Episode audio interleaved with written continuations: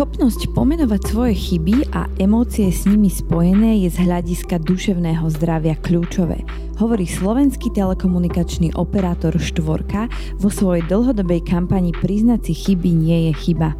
Tvárou tohto edukačného projektu, ktorý vznikol v spolupráci s Ligou za duševné zdravie, je známy pedagóg a mentor David Králik.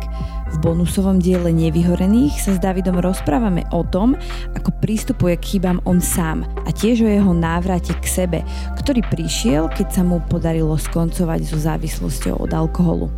Moje meno je Zuzana Matuščáková a bonusový diel podcastu Nevyhorený vám prináša Forbes Slovensko v spolupráci so Štvorkou, partnerom prvého vydania magazínu Nevyhorený.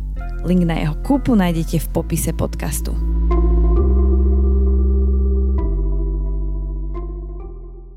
David Králik je dlhoročným učiteľom a spoluzakladateľom súkromnej školy Felix, kde dnes pôsobí na polovičný úväzok. Je mentorom učiteľov v neziskovej organizácii LEAF, niekoľkokrát bol nominovaný na ocenenie Učiteľ Slovenska a v roku 2020 bol aj ocenený v kategórii Učiteľ na diaľku. Je autorom 3 rozprávkových kníh a 3 kníh o mentoringu. Dobrý deň, David, vítajte v podcaste Nevyhorený. Dobrý deň. Ja už som dala nejaké také oficiálne intro o vás, ale ako by ste sa opísali vy niekomu, kto vás vôbec nepozná? Kto je to David Králik? Tak ja by som asi povedal, že v Čechách je také slovo, že zvídavý, a to znamená, že ma baví veľa vecí a prejavuje sa to tým, že som taký nadšenec, že keď čokoľvek nové uvidím, objavím, tak mám takú potrebu to preskúmať. A potom to aj preskúmam. Veľa ľudí vás má fixnutého najmä ako učiteľa. Ako sa to vôbec stalo, že ste sa stal učiteľom? Pretože ja som sa niekde dočítala, že vy ste ako žiak na všetko kašlali a že ste to učenie veľmi nemuseli. Hej, no ja myslím, že to bolo také pôvodne rozhodnutie z rozumu, hej, že ja som nebol teda dobrý žiak a tá pedagogická fakulta prijímala vtedy chlapcov tak nejak ľahšie, aj nie úplne dobrých žiakov, čiže nebolo to, že by som nejak veľmi mal vysnené povolanie učiteľ. A keby som veril na náhody, tak by som povedal, že to je náhoda, ale ja si myslím, že náhody neexistujú, takže som presne tam, kde mám byť. A našlo si ma to povolanie, no, že teraz si to tak užívam, učím rád. Aj celkom sa zdá, že vy ste sa v tom našli. Hej, určite. A že je to pre mňa tá téma rastu. Asi to súvisí aj s tou zvídavostí. A tak tá téma rastu je taká moja celoživotná, že ja sa teda venujem tomu rastu aj nielen pri deťoch, ale aj pri dospelákoch, že mnohé školenia robím. A vlastne aj u seba. A že ja som taký, že stále rast. By som to, jak niekto je samorast, tak ja som, že stále rast.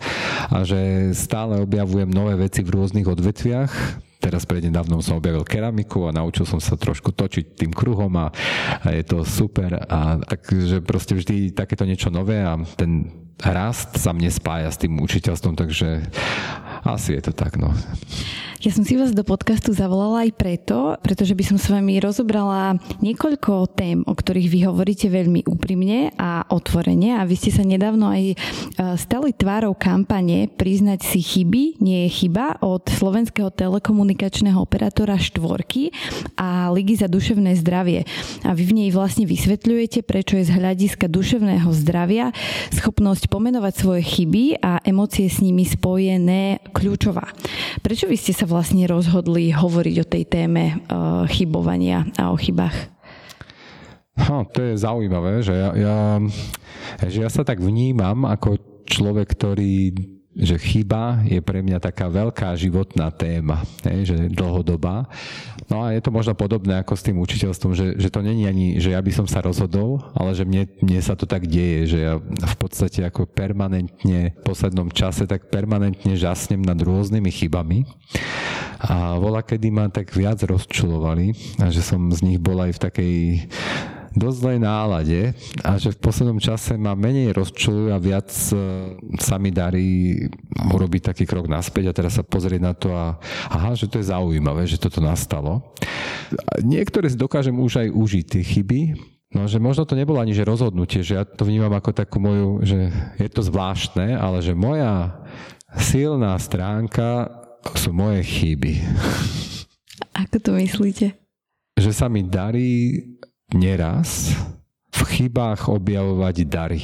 Hej? Že keď sa udeje nejaká chyba, tak keď som dostatočne v pohode, tak dokážem z tej chyby vyťahnuť v tej chvíli príležitosť, ktorú tá chyba prináša, lebo každá chyba zároveň so sebou prináša niečo, čo by sme nemali, keby tá chyba neprišla. A teraz vidím, ako sa pozeráte a rozumiem tomu pohľadu, že nerozumiete, čo hovorím, lebo ani ja nerozumiem, čo hovorím, ale môžem povedať príklad. Napríklad sa mi stalo, my sme zvykli, alebo aj zvykneme písať infolisty na konci týždňa. A ja ako učiteľ 1.4 teda učím aj slovenský jazyk. A tie infolisty putujú rodičom, kde hovoríme, čo sa podarilo, ako sa podarilo, čo sa nepodarilo, ako sa nepodarilo, tak. A v jednom z týchto infolistov sa mi podarilo hodiť nominatív plurálu s tvrdým i. Vzniklo to tak, že to bolo pôvodne písané ako že o jednom žiakovi a potom som to preformuloval do množného čísla, ale zabudol som opraviť teda ten y na mäkké i. A v tej chvíli to bola chyba a mohol by som z toho byť nešťastný a ja som sa na to pozrel, že čo mi to prináša, akú príležitosť a prinieslo to príležitosť, že som v zápäti potom teda tým rodičom napísal, že takáto chyba sa mi stala, prepáčte, vzniklo to takto a takto a príležitosť, ktorú to prinieslo, bolo, že na najbližšej etike som to vlastne pozdieľal žiakom, povedal som, že takáto situácia nastala, takúto chybu som urobil a takto som zareagoval a otvorili sme vlastne tému, že akým spôsobom oni reagujú na svoje chyby. Hej? A bolo to pre nich taký dobrý štart, lebo my učiteľe často máme tendenciu povedať, že ako tak aby boli tak v pohode s tými chybami a tak, ale že často my sami ako keby im to neukážeme a tu bola tá príležitosť v tom, že sme začali a ja som dostal príležitosť im priamo ukázať, pozrite, ja som hodil hrúbku do mailu vašim rodičom a takto som to vyriešil. Ako riešite vy, keď niekde ustrelíte, čo spravíte? Hej. Ako na to reagovali? Akože rodičia úplne v pohode a žiaci, že na tú moju chybu úplne v pohode a my sme sa dostali postupne do takého bodu, že keď som im pozdial takto, lebo ja som pravidelne, že to bolo pokojne aj na každej hodine som povedal, no tak dneska toto a toto sa podarilo, toto a toto som urobil chybu, hej. A že oni už to brali tak prirodzene a ono, teraz keď nad tým rozmýšľam, že niekde som čítal taký výrok, že možno netreba deti až tak vychovávať, ako žiť. A oni sa pridajú. A oni sa pridajú. Hej. A teraz som si uvedomil, že vlastne je s tou chybou, že možno často tým deťom opakujeme, veď to je v poriadku tá chyba, veď si z toho nič nerob, pouč sa z tej chyby a že možno to deti nepotrebujú až tak často počuť, ako potrebujú vidieť nás to žiť. A sranda bola, že mal som jednu hodinu, kde mal som perfektne premyslenú aktivitu, som myslel, že to bude super a tak ešte som prizval, že akože poďte, však zapojte sa, poďte, len to vyskúšať, naozaj to bude super a proste tá hodina dopadla veľmi zle. Takže nebolo to super. A na záver hodiny, keď sme teda reflektovali v takom kruhu, ešte to bola 7 hodina s tými mojimi 8-makmi, takže to už je akože také ako ten vek. Taký tak, ale každopádne už, ak sme sedeli v tom kruhu, tak im hovorím, tak ma to mrzí, ja som to mal tak v hlave, to tak krásna hodina bola a že tak to blbo vypálilo celé, že to úplne inakšie dopadlo, ako som mal v pláne a ako som si to ja predstavoval a že ma to mrzí, že tak to prebehlo a tam to bola sranda, lebo potom tí žiaci už tak reagovali, hovorili, Dávid neblázni, veď to zase sa môže stáť, že nič také že dobre, tak milo reagovali na moje chyby potom už. Ja vás ocitujem, to mi dobre nahrávate na moju ďalšiu otázku. Vy ste povedali, že otváranie tejto témy nás vyzýva, aby sme prijali seba i druhých, nielen s našimi darmi, ale aj s našimi chybami. Nie je to seba prijatie ťažšie ako to príjmanie chyb iných ľudí? Ako to máte vy? Toto je taká tá zvláštna situácia, kedy mi niekto povie, čo som povedal a ja spätne sa obhliadnem a uvedomím si, že možno to už teraz mám trošku inakšie. Hej, že keď nad tým rozmýšľam, tak ja o mnoho ľahšie dokážem prijať chyby druhých, ale aj celkovo druhých ľudí. Teraz v tom rebríčku, keby som pokračoval, tak že toto bolo, že na prvom mieste najľahšie dokážem prijať chyby druhých. Hej. Potom je tam aj, že druhých ľudí a potom, keď by som sa posunul ďalej, tak ešte celkom dobré aj svoje chyby. A najťažšie sa mi prijímam ja sám seba. A že v tomto je úžasné, že to si tak naplno uvedomujem, že mám rodinu, ktorá ma prijíma takého, aký som, a že so mnou je to fakt ťažké, že ja som úplne strelený v niektorých veciach. Takže mi pomáhajú v tom, že oni už ma dokázali prijať aj s tým všetkým, čo mi bolo nadelené, aj s tým dobrým, aj s tým zlým. A tak sa to učím aj ja teraz, no ešte snáď sa to aj podarí raz. Ako na tom pracujete? Mám niekoľko takých vecí, ktoré postupne pribúdajú, že ja teda som pred nejakými 2 rokmi, keď som prestal piť, tak som to nejakým spôsobom potreboval nahradiť, tak som nahradil, že behaním, tak som začal behať. Teraz počas toho behu som si pridal také, že nejakú hudbu, takú pokojnú, tak som začal počúvať hudbu. Pridal som k tomu potom také, že som začal rozmýšľať na rôzne témy. Potom, keď som dobehol, tak po nejakom čase som začal pridávať, že som začal cvičiť tai chi. Potom som si prečítal knižku Soucit se sebou alebo niečo také a pridal som také meditačné cvičenia na zmysly. Ja kontrolujem, či mám všetkých 5 pokope. A potom ešte to bolo v jednom takom peknom rozhovore s mojou ženou také sebapoznanie a od dcér som dostal totiž na Vianoce takú krásnu hru, vlastne to, že Človečina. A tam je veľa takých otázok, ktoré síce sú určené, že si to kladú ľudia, akože vyťahnú kartu a položia tú otázku niekomu druhému, ale že ja vyťahnem tú kartu a položím si ju sám a to som vložil teda do toho behania. Takže teraz to mám tak, že to mám taký ranný rituál, ktorý úplne potom, že zakončujem to tým, že si prečítam v Biblii starý príbeh zo Starého zákonu a rozmýšľam, že či nebodaj to nemá nejakú paralelu s tým, čo žijem. Takže toto všetko nejak tak smeruje k tomu, že porozumieť sebe a svetu a všetkému, čo sa tak deje a zmieriť sa s tým a prijať to tak, ako to je. Čiže možno aj to skoncovanie s alkoholom započalo nejakú vnútornú transformáciu u vás?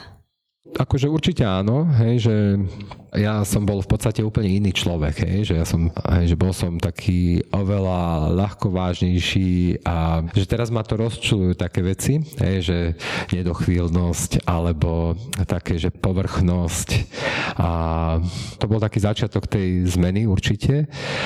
A možno, že aj to, že vlastne ten alkohol spôsobí, že je to taký oblbovák, ale ono možno, že oblbovákov je veľa v tomto svete, že to môže byť pokojne aj seriály a môže to byť pokojne aj počítačové hry, hej, alebo pozeranie nejakých sociálnych sietí a prechádzate tým a čítate si rôzne posty a príspevky a neviem čo, a že tam strávite veľa času, že to je niečo, čo mám pocit, že tak, že to všetko každé nejakým spôsobom odvádza pozornosť od seba samého a že zrazu, keď ten alkohol nebol, tak už nebolo nič, čo by odvádzalo tú pozornosť od samého seba. Takže tá zmena do veľkej miery asi bola spôsobená tým, že som začal viac rozmýšľať o tom, kto som a na čo vlastne tu som. Hej. Uh-huh.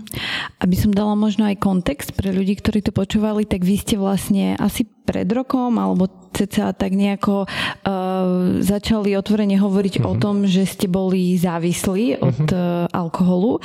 A vlastne aj taká teória hovorí, že závislosť je čokoľvek, po čom tužíme tak silno, že si nevieme pomôcť a je to niečo, čo nás dočasne uteší či upokojí, ale dlhodobo nám i nášmu okoliu ubližuje. Čiže ako ste hovorili, nemusí to byť iba alkohol alebo drogy, ale môžu to byť aj iné veci, trebárs workoholizmus. Kedy to u vás začalo? No, to už je dávno, že to ešte počas vysokej školy to asi väčšina ľudí pozná, akurát, že u mňa tým, že ja robím všetko na maximum, alebo teda za maximum, tak to bolo za maximum a tým, že sa to tak skombinovalo, že jednak aj počas tej vysokej školy, ale už som začal robiť v nemocnici, v nemocničnej škole, kde bolo veľa aj rakoviny a tak, takže to bolo ako keby aj potrebné trošku ventilovať. A potom ešte, no to je to, že tí učitelia s tými platmi nízkymi, hej, takže som prišiel vlastne do praxe, do učiteľskej a popri tej praxi som si privyrábal v bare, hej, že som hrával a spieval, no a tak tam je to ťažko, keď do polnoci hráte a spievate, no tak tiež, keď náhodou vám to ide a občas mi to išlo, no tak potom vás pozývajú samozrejme. Takže potom už to bolo také, že kedy to prešlo do toho bodu, že to bola ako keby taká, že chuť a potreba si vypiť. To neviem povedať, že to tak pozvolna prešlo, ale koľko mám teraz rokov? 47. Tak by som povedal, že čo viem, v tých 23, 4, keď na tej vysokej škole, no tak tam by som povedal 22. To začalo postupne, ale to by som nenazval alkoholizmom. Tam som začal tak akože aktívne sa venovať tomuto športu. Dovtedy som šermoval. A potom nejaký čas to bolo také, že si myslím, že to nebola závislosť, ale rád som si vypil, hej, že tak som si užíval, hej, život, hej, a mňa alkohol chutil. No a tak to išlo nejaký čas a tak podľa mňa, že tá závislosť by som povedal, že tak možno 10 rokov, hej, že to som pil naozaj veľa. Mňa veľmi zaujalo, keď ste vy vo svojom blogu spomenuli takú zaujímavú paralelu s tým pitím a to bola paralela z filmu Rok ďábla. Tá pointa je jasná, že vlastne vy keď takto aj začnete popíjať, tak to do istého momentu stále kráčate do kopca, je to v pohode, kedykoľvek si viete povedať, dobre, tak dneska snedám. A potom, keď to sa preklikne do toho ďalšieho, akože sa to spustí z kopca, tak tam už je to ťažšie, lebo už vás to ženie. Hej? A u mňa to asi nebolo tak, že by som si nevedel povedať, že si nedám, hej, že len proste vedel som, že keď mám ísť večer na stanicu, tak si určite nedám, lebo zase som zodpovedný. No, ale necítil som sa v tom dobre, lebo som si chcel dať. Čiže ste už nemali takú možno slobodu v tom rozhodovaní? Hej, určite. No. A s akými činnosťami sa vám to možno spájalo, ako nad tým uvažujete, kedy ste pili?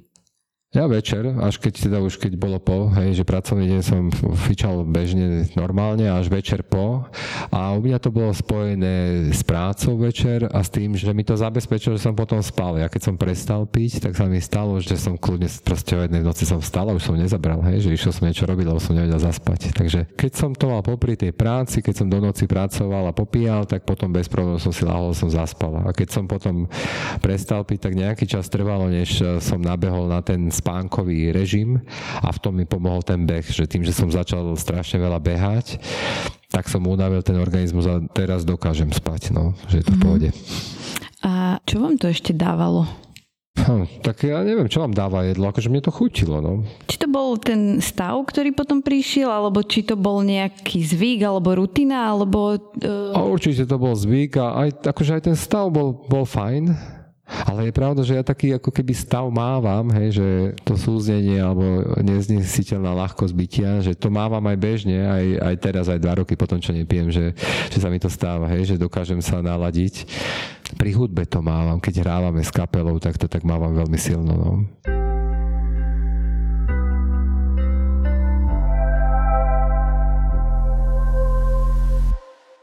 Máte radi náš podcast a chcete si dopriať pomalé čítanie v rýchlom svete?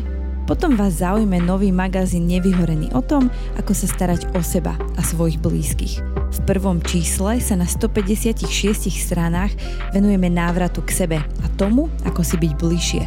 Nájdete v ňom mnoho rozhovorov so známymi odborníkmi na duševné zdravie zo Slovenska aj z Česka a tiež inšpiratívne príbehy ľudí o hľadaní šťastia, zmysluplnosti a seba samého v tejto bláznivej dobe. Magazín Nevyhorený vám prináša Forbes Slovensko v spolupráci s dizajnovým štúdiom Milk, vďaka ktorému je magazín nielen plný hodnotných myšlienok, ale aj krásny na listovanie. Na kvalitnom papieri, s umeleckými ilustráciami a fotografiami, ktoré pohľadia dušu. Objednať si ho môžete na linku, ktorý pripájam do popisku podcastu, pretože k niektorým myšlienkám a ľudským príbehom sa oplatí vrácať.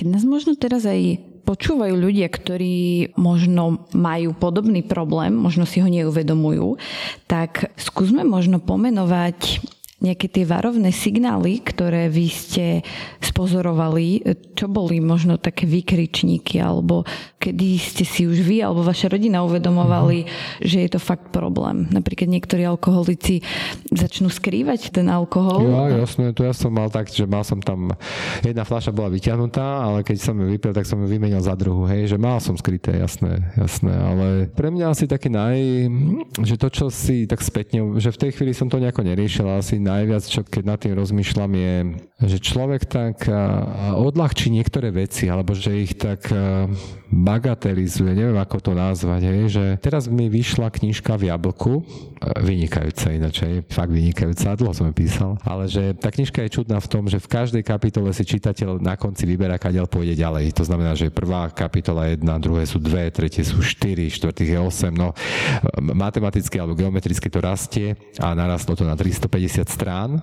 A to, čo bolo ako keby zaujímavé, bolo, že tá knižka je zložitá na čítanie a viem si predstaviť, že keby som pil, tak by som nebol schopný túto knižku dotiahnuť do takého vynikajúceho stavu, ako som ju dotiahol, lebo by som proste mávol rukou nad tým, že nemám na to energiu, alebo tak. Či by som nešiel tak do hĺbky, o mnoho povrchnejší by som bol, pričom tá knižka vyšla v lete, pred letom a pôvodne sa hovorilo o tom, že možno bude nepredajná, lebo je strašne veľká pre tie deti. Mal som ju aj skrátiť, ja som to odmietol, som povedal, že to nedáva zmysel, lebo práve je to o tej slobode a o tej voľbe.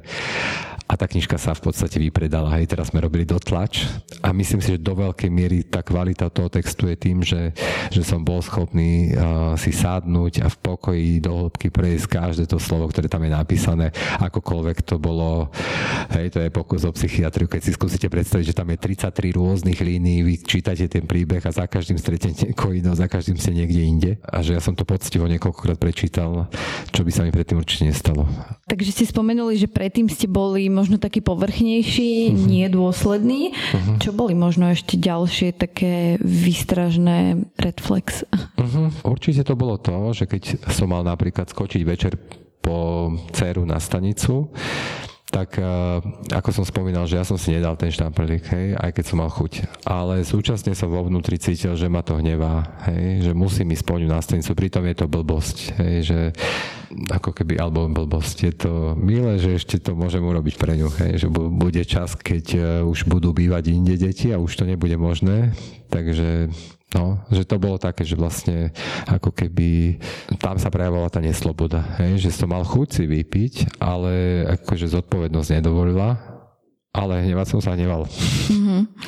Ako ste fungovali počas dňa? Dobre, ja mám strašne dobrý metabolizmus. A viete čo, že mne zoperovali koleno a v ten deň som sa postavil a druhý deň som bez barly odišiel a to bol meniskus 4. stupňa. Tak mám telo asi inakšie nastavené, že vydrží veľa a veľmi rýchlo sa regeneruje. Keď mi robili mandle, že mi vyberali, tak ja som bol jediný človek, ktorý pribral v tej nemocnici. Čo sa hovorí, že keď vám vyškladnú tie mandle krčné, takže vraj potom človek nie je. A lekár mi po týždni som prišiel, on hovorí, tak môžete, alebo po dvoch, že môžete pomaly na polievky. Ja už som jedol tú stravou klobasy a všetko pálivé, neviem čo. Takže že pravdepodobne aj v tomto, a teraz neviem, či to je dar alebo prekliatie, ale že mám veľmi, veľmi asi telo, ktoré si dokáže rýchlo zreparovať, zregenerovať. Že keď som išiel aj na operáciu a robili mi nejaké testy predtým, ja som aj fajčil veľa, hej. Aj to som prestal. Som si povedal jeden deň, že stačí, ja už som prestal, tak už nefajčím a nepijem, ale asi mám, že buď dar alebo prekliatie, že moje telo sa dokáže veľmi rýchlo zregenerovať a je jedno z čoho, či je to zo zranenia, alebo či to bolo z toho, že som vypil viacej. Hej. Možno aj preto to bolo ťažšie si uvedomiť, alebo sa mýlim, že ide o závislosť, keď je ten človek možno taký funkčný alkoholik, ak to tak môžem nazvať. Asi by som to nazval, že uvedomiť si to človek uvedomí skôr, že ak to nemá priamy dosah na nejaké takéto veci, a že človek bežne normálne dokáže fungovať, tak v podstate, aj keď si to uvedomuje, tak nevzniká potreba, aby to riešil.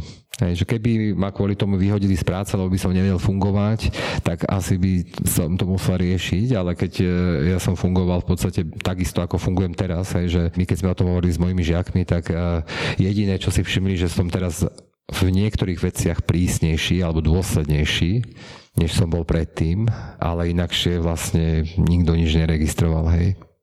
Ako ste to začali riešiť, keď ste to začali riešiť? Dcera študuje medicínu a teraz sa vrátila majú na nejakom oddelení plúcnom prax a teraz hovorila, že že tam je tak veľa tej rakoviny tých a že odko, že dobre, že si prestal fajčiť. Hej. A ja som tak akože hovorím, že to bolo jedno rozhodnutie, že dobre, končím. Hej. A s tým alkoholom to bolo úplne to isté, hej, že som si povedal, že dobre, končím. Hej. A tak to bolo a hotovo. Akože to bolo vybavené.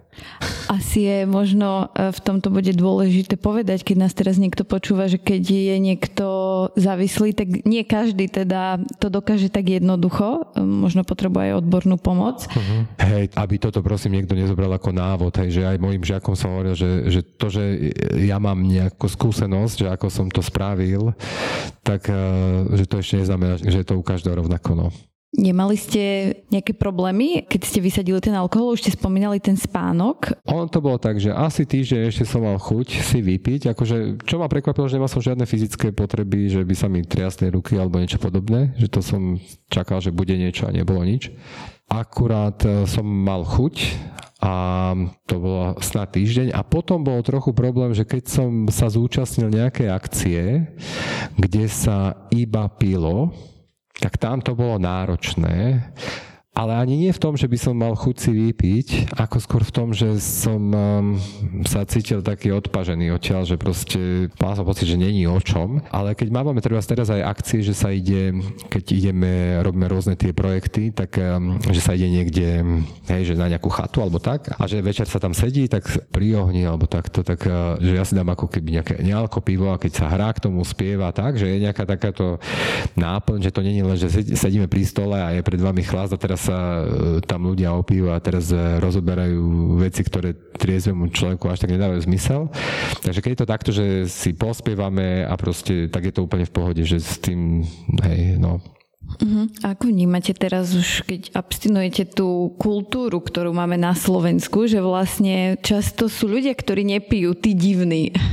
Ja nemám moc rád generalizáciu a že to trošku mi zaváňa tým smerom. Tak kultúru máme takú, ako si ju robíme, hej, že ja tam, kde sa stretávam s ľuďmi, tak to nejako neriešia, nevnímajú to nejako, a veľa ľudí to aj vie, hej, že tým, že to však tedy u Karčiho to vyšlo ako v tom rozhovore, tak tým pádom akože polovica Slovenska tam dočítala a druhej polovici som to ja porozprával, keď som ich stretol na ulici, takže v mojom prípade to je tak, že to nevnímam ako nejakú, že nezažil som, že by to niekto riešil nejako, keď sme na akcii. Ako to zobrali ľudia vo vašom okolí, keď ste o tom začali rozprávať? Teda nie len v okolí, ale vy ste dali aj niekoľko rozhovorov.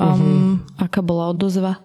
Veľmi ústretová, taká podporná a mne to len zapadlo, to ja tvrdím, že ľudia sú dobrí, hej, a že ja poznám mnoho úžasných, skvelých ľudí a že rozmýšľam, že či som vôbec zažil za celý ten čas, že by niekto ako zareagoval negatívne na to, hej, že skôr to bolo naopak.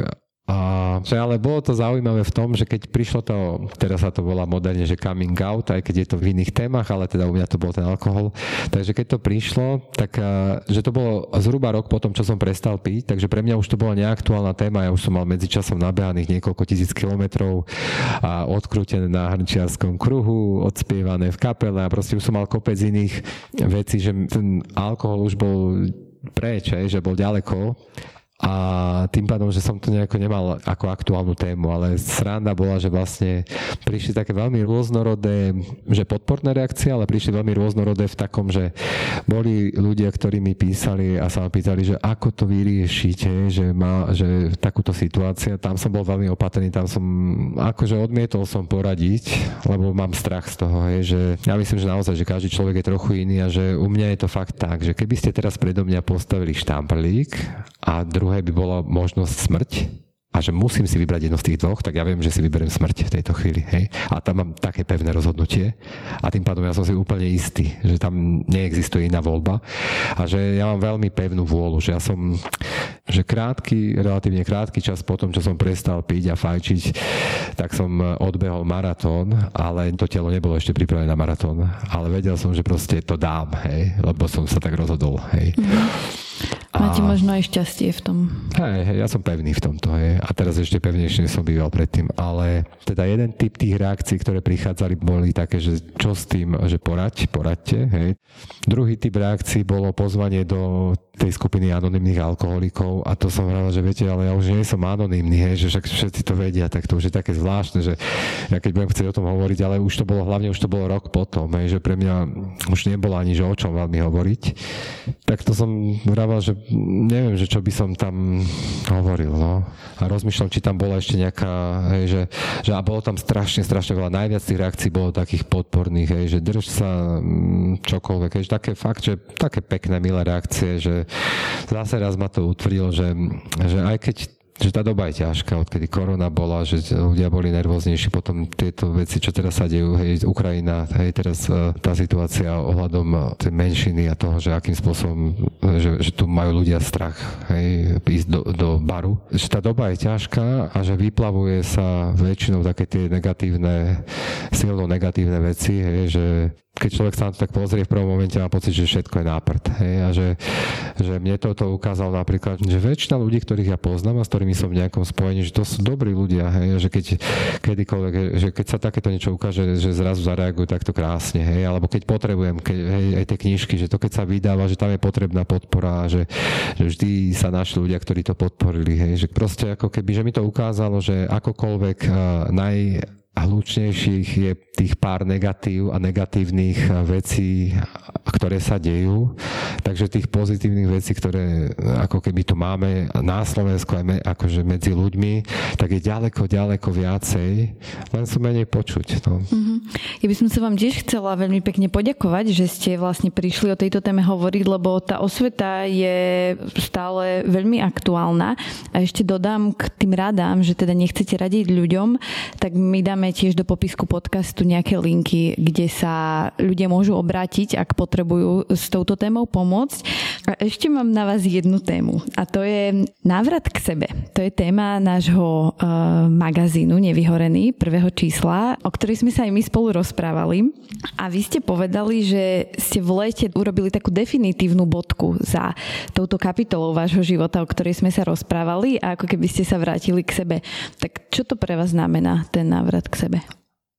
Ja len to, že skúsim to iba upresniť, že v tom lete, to som bol týždeň v lese, sám, bez mobilu, bez všetkého, proste v divočine a som sa snažil tam trochu fungovať s prírodou, hej, a bez nejakých podnetov veľkých z tohto nášho moderného sveta a že tá bodka, že to ani nebolo, že by som v lete ešte riešil alkohol, že tá bodka bola taká srandovná, že bodku za alkoholom som dal takou piesňou nejakou, ktorú som tam si vymyslel, ale to bolo že taká symbolická iba, ale skôr by som to dal také, že som tam dostal príležitosť veľa rozmýšľať o tom, čo žijem a prečo to žijem a čo je pre mňa dôležité a čo vlastne chcem žiť. A že ten priestor, kedy na mňa nevplývali žiadne sociálne siete, žiadne filmy, žiadne rádia, žiadne telefonáty, dokonca žiadne rozhovory, alebo teda výnimočne, keď tam niekto prišiel, tak že vtedy som rád aj porozprával, ale že dostal som príležitosť si tak uvedomiť, že čo sú tie dôležité veci, hej, a že bolo to také veľmi očistné. Hej. A ten návrat k sebe pre mňa znamená byť čo najpravdivejší k okoliu aj k sebe. Aj sa o to snažím. Aj si myslím, že sa mi to darí viac, ako sa mi to darilo doteraz. A aj si myslím, že ešte mám na čom robiť. A učím sa prijímať veci tak, ako sú. Čím menej hodnotiť druhých, aj seba a prijímať sa. Hej, že to je taká veľká výzva pre mňa. A prijať to, ako to je, hej, že možno aj veci, ktorým nerozumieme, že teraz mám pocit, že prečo sa to deje, alebo že toto bola chyba, tak prijať to, že možno chyby naozaj neexistujú, že možno sú len veci, ktoré potrebujeme sa naučiť v živote a to, čo príde a niekedy to aj bolí a je to nepríjemné a trápime sa s tým, tak je pre nás príležitosť podrásť, že tak, jak sme začali s tým rastom, to je krásne, tak s tým aj končíme. To je, myslím, že krásna bodka za našim rozhovorom. Ja som to zakončil, prepáč, vy by ste asi mali, tak prepáč, tak nič, ešte raz vy to zakončíte, že čo ste chceli povedať? Ja si myslím, že ste to zakončili perfektne, ďakujeme vám veľmi pekne za rozhovor. Ja ďakujem. Toto bol učiteľ a mentor David Králik, moje meno je Zuzana Matuščáková a bonusový diel Nevyhorených ste mohli počúvať vďaka telekomunikačnému operátorovi Štvorka, ktorý podporil aj vydanie nášho nového magazínu o tom, ako sa starať o seba a svojich blízkych. Ak hľadáte zmysluplný a krásny vianočný darček, určite kliknite na link v popise tohto podcastu a prečítajte si viac o našom magazíne. Nájdete v ňom mnoho rozhovorov so známymi odborníkmi na duševné zdravie zo Slovenska aj z Česka a tiež inšpiratívne príbehy ľudí o hľadaní šťastia, zmysluplnosti a seba samého v tejto bláznivej dobe. Viac informácií aj ukážky nájdete na našich sociálnych sieťach, na Facebooku či Instagrame Nevyhorený. Budeme sa tešiť na všetky vaše reakcie. Môj e-mail je zuzana.matuščáková@forbes.sk. Čo skoro do počutia.